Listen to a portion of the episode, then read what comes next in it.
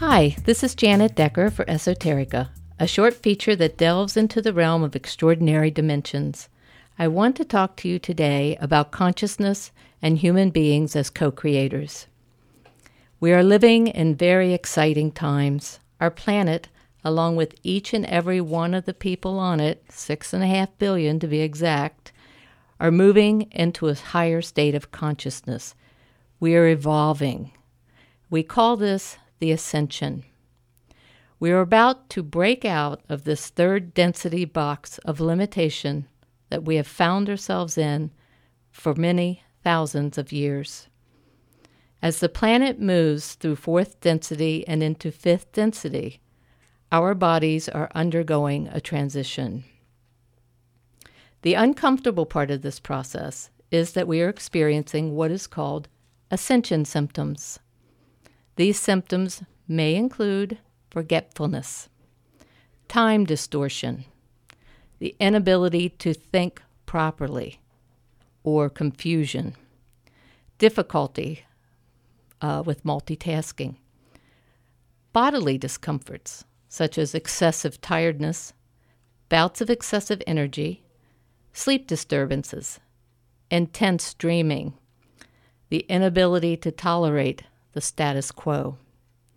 In order to deal with these symptoms, try to stay in the present, meaning take a deep breath and pay attention to yourself in this moment. Right now, in this moment, call yourself back from wherever you are. Throughout the day, many of us leave ourselves in different places. We leave ourselves in a conversation we had in the morning. We leave ourselves with a calendar thinking about our schedules. We leave ourselves in many different places.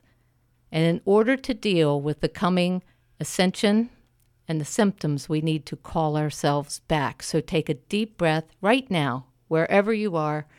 Take a deep breath and notice yourself. Are you sitting? Are you standing? Are your hands on the steering wheel? Are you listening to me? Or is your mind wandering? Pay attention.